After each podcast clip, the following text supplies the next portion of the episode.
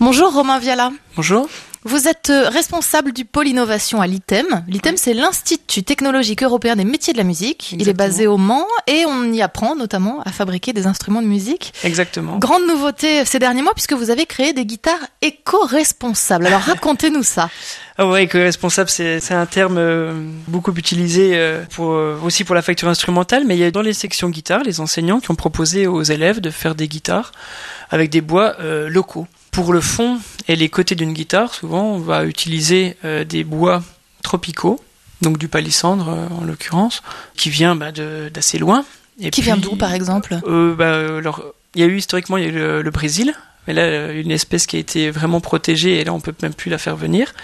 Il y a eu Madagascar aussi, ça peut être des palissandres indiens, donc il y a des différentes provenances, mais qui sont alors classés et protégés par des traités internationaux tels que la CITES par exemple, qui va protéger des espèces données de bois. Donc aujourd'hui, on n'a plus le droit d'importer ces bois-là? Alors il y a eu des exceptions pour euh, la facture instrumentale de certaines de ces espèces-là pendant une certaine durée, je crois que c'est 5 ans.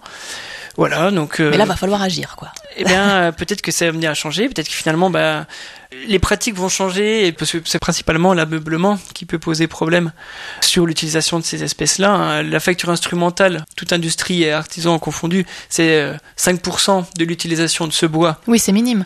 Voilà. Et puis les artisans sur les instruments haut de gamme, c'est 5% de ces 5%.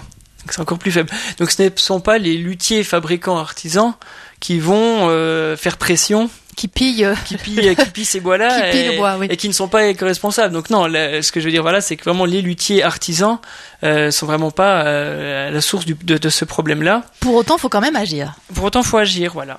Alors où est-ce que vous avez été chercher ces, ces nouveaux bois que vous exploitez dans ces nouvelles fabrications? Donc de l'érable du noyer du cyprès. Quel est le rendu sonore? J'imagine que le son d'une guitare qui est faite euh, à base d'érable n'a pas le même son qu'une guitare en, palissandre.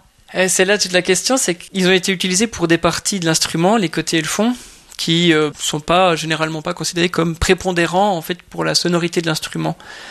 Et il euh, n'y a pas de différence fondamentale quant à la, perception sonore par les musiciens ou par les auditeurs euh, du fait d'utiliser une essence plutôt qu'une autre. La fabrication d'instruments de musique grâce à des bois issus de, de circuits courts, ça diminue l'empreinte écologique et la pression sur des arbres souvent en surexploitation. Merci beaucoup Romain Viala.